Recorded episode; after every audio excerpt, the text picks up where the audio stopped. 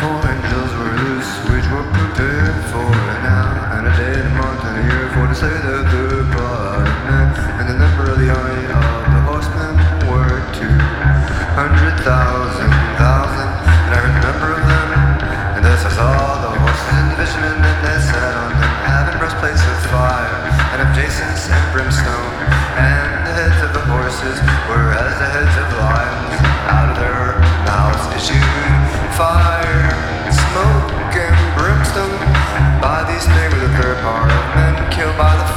By the smoke, and by the brimstone which issued out of their mouths. For their flowers in their mouth and in their tails.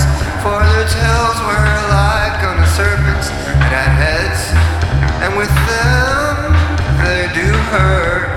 And the rest of them which were not killed by these plagues, yet repented not of the works of their hands, as they should not worship devils idols of gold, silver, brass, stone, and wood, which neither can see nor hear nor walk, neither repented they of their murders, nor of their sorceries, nor of their fornications, nor of